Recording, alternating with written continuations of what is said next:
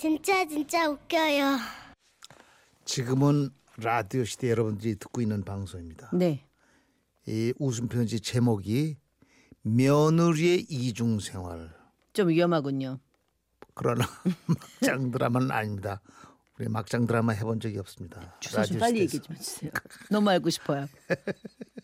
보내주신 분은 송명용 씨, 광주에 사십니다. 겨- 전라도 광주 서구에 사십니다. 음, 이름이 좀 익숙해. 송명용. 송명용. 그죠? 송명용 씨께 저희가 50만 원 상당의 상품권을 선물로 보내드리겠습니다. 송명용 씨가 보낸 그렇습니다. 읽으세요. 친척의 소개로 항공무용을 전공한 지금의 아내를 처음 만났습니다. 보자마자 마음에 쏙 들었지만 만난 지 얼마 안 돼서 있었던 그녀의 졸업 발표회 때 저는 꼼짝없이 사랑의 포로가 되고 말았죠. 긴 생머리를 모두 뒤로 넘겨 한 갈래로 곱게 따내린 머리 스타일에 물동이를 이고 사뿐히 걸어가는 전통적인 춤사위. 신이시여 정영저 선녀 같은 여인이 내 여자친구란 말씀이십니까? 우리를 인연으로 묶어주신 천지 신명님께 진정으로 감사드리옵나이다.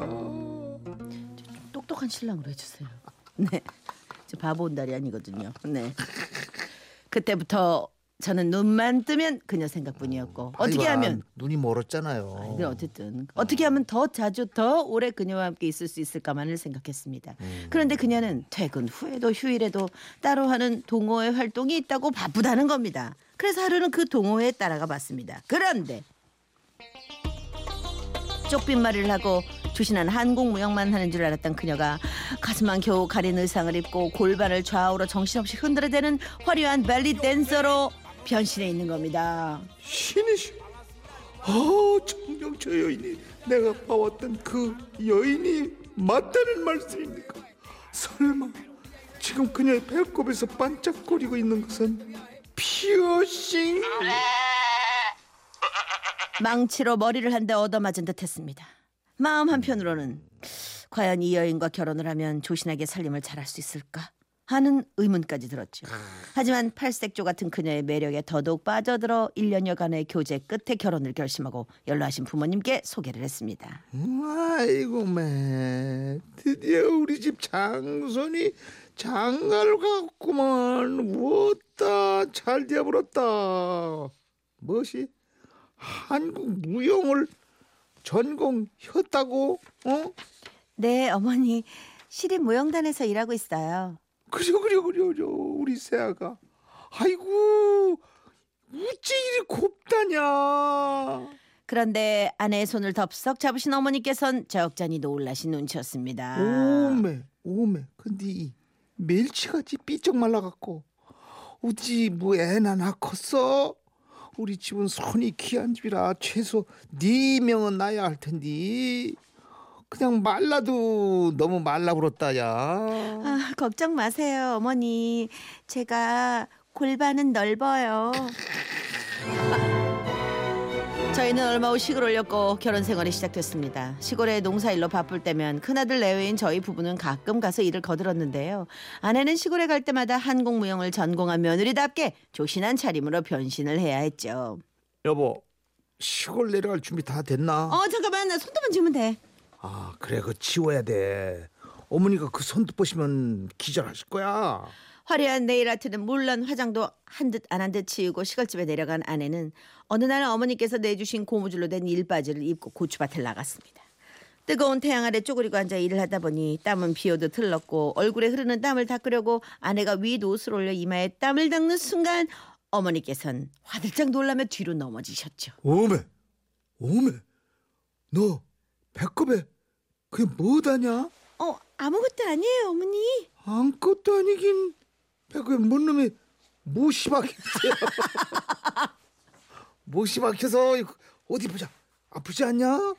벨리 댄스를 하는 사람들이 많이 하는 배꼽 피어싱을 생전 처음 보신 어머니는 엄청 놀라셨는데요. 아무리 따로 말씀을 드려도 이해하지 못하는 눈치셨어요. 몸에 뭔다고 생사를 두라고 그라고 철시를 몸에 박았다냐? 오지까? 난 무서워서 새아가 쳐다보지도 못하겠다 그래도 무사히 한 고비를 넘겼는데요. 두 번째 고비는 우리 딸이 여섯 살이 되던 작년에 찾아왔습니다. 아내가 소속된 무용단에서 외국으로 연수를 떠나던 날 유치원 다니던 딸이 많이 아파 시골에 계신 어머니가 올라오셔서 딸을 돌봐주시던 중이었죠.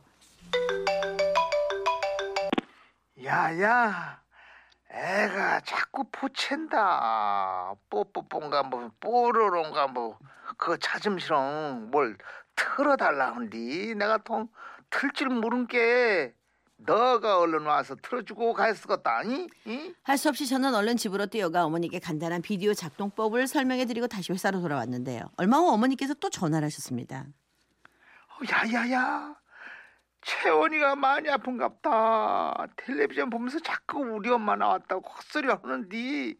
내가 자세히 본 게 뭔 놈의 춤추는 사람들이 나와가지고 천 쪼가리를 이리 휘둘렀다 저리 휘둘렀다 하면서 엄마, 엄마란 말이야, 엄마.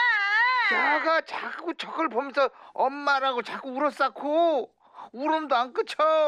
아이고 어리야. 아이고 딸아이 우는 목소리에 걱정이 돼 다시 집으로 갔는데 TV 화면에는 아내가 벨리 댄스 대회 나가 찍었던 비디오가 나오고 있었습니다. 거의 걸치지 않은 듯한 옷을 입고 도깨비 같은 smoky 화장을 한 채 힙스카프에 달린 체인이 왔다 갔다 할 정도로 자유자재로 힙을 흔들어대고 있는 아내. 드디어 올 것이 오고야 말았던 거죠. 어메 어메 야가 왜 이런다냐 한참 뽀로를 보더만 재미없다고 갑자기 이 비디오를 가리키면서 틀어달래서 아까 너가 설명 안 들어 비디오를 넣었는데 내가 뭘 잘못 누르는 거야 이상한 귀신들이 나와가지고 저렇게 지지고 볶고 아주 난리도 난리고 아니야 야야 란 말이야 우리 엄마 할머니 어? 미워. 이것 봐야 야 이거 자꾸 헛소리 하는데 시방 병원에 데리고 가야 돼 가야 되는 거 하는 거 아니요 어?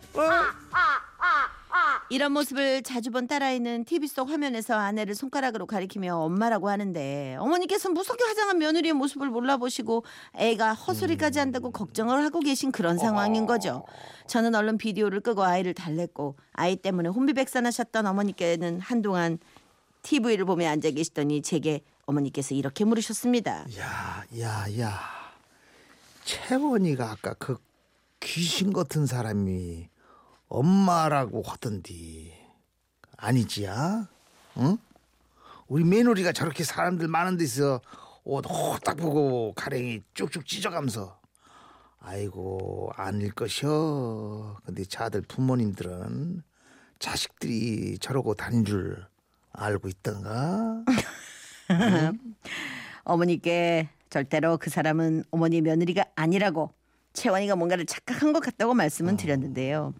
어머니께서는 제 말을 정말로 믿으시는 건지 아니면 그냥 제 말을 믿고 싶으셨던 건지 그 후로 더 이상 여쭤볼 엄두가 나질 않습니다. 이래서 제목 이중생활이구나. 근데 굉장히 그 저 파리사공님 말씀처럼 어. 항공무용의 벨리 댄스 굉장히 건강하게 이중생활 하시는 거네요. 그렇죠. 하셨잖아요. 이 벨리 댄스가 아직 어른들이 이해하시기는 좀 네, 어려울까요? 6197번 말대로 음. 아이고 허벌나게 놀랬을? 거야. 허벌나게 놀래지. 의상이 그래도 그럼. 우리 이제 많이 익숙해지지 않았나요? 벨리 댄스 정도면 평소에 조신한데 그 어머님께 너무 그 조신하게 배 보였나 봐. 못 받고 있고 네. 할머니 철실 박은 보기에는 것 때문에 철실. 얼마나 놀랐겠어. 어, 시끄러하셨겠어요. 아이고. 박정원 씨 말씀처럼. 어, 그러나 어머님도 이제 좀 익숙해지셔야 됩니다. 그 건강하게 네, 음. 그럼 잘 운동하며. 취미 생활을 하는 거라는 거를 그럼. 어머니께도 이해시키고. 음. 엄마도 여잔데 다 이해하시죠. 그죠? 아직까지는 굉장히 부담스러운 며느리로 남아 계시겠지만 네. 저희가 선물 보내 드리고요. 백지영 씨의 노래 음. 부담